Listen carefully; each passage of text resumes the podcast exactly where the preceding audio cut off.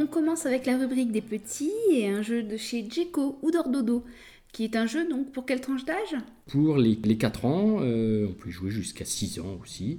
Le matériel, euh, il y a des cartes et un petit doudou euh, en plastique. Une partie dure environ 5 minutes pour 2 à 4 joueurs. Donc c'est un jeu de communication et de déduction. Alors on va parler un peu du but du jeu qui est ici de découvrir dans quelle maison s'est caché Dodo l'ourson. Alors euh, le jeu est constitué de plein de cartes qui représentent des maisons et qui sont toutes différentes avec des toits, des cheminées particuliers.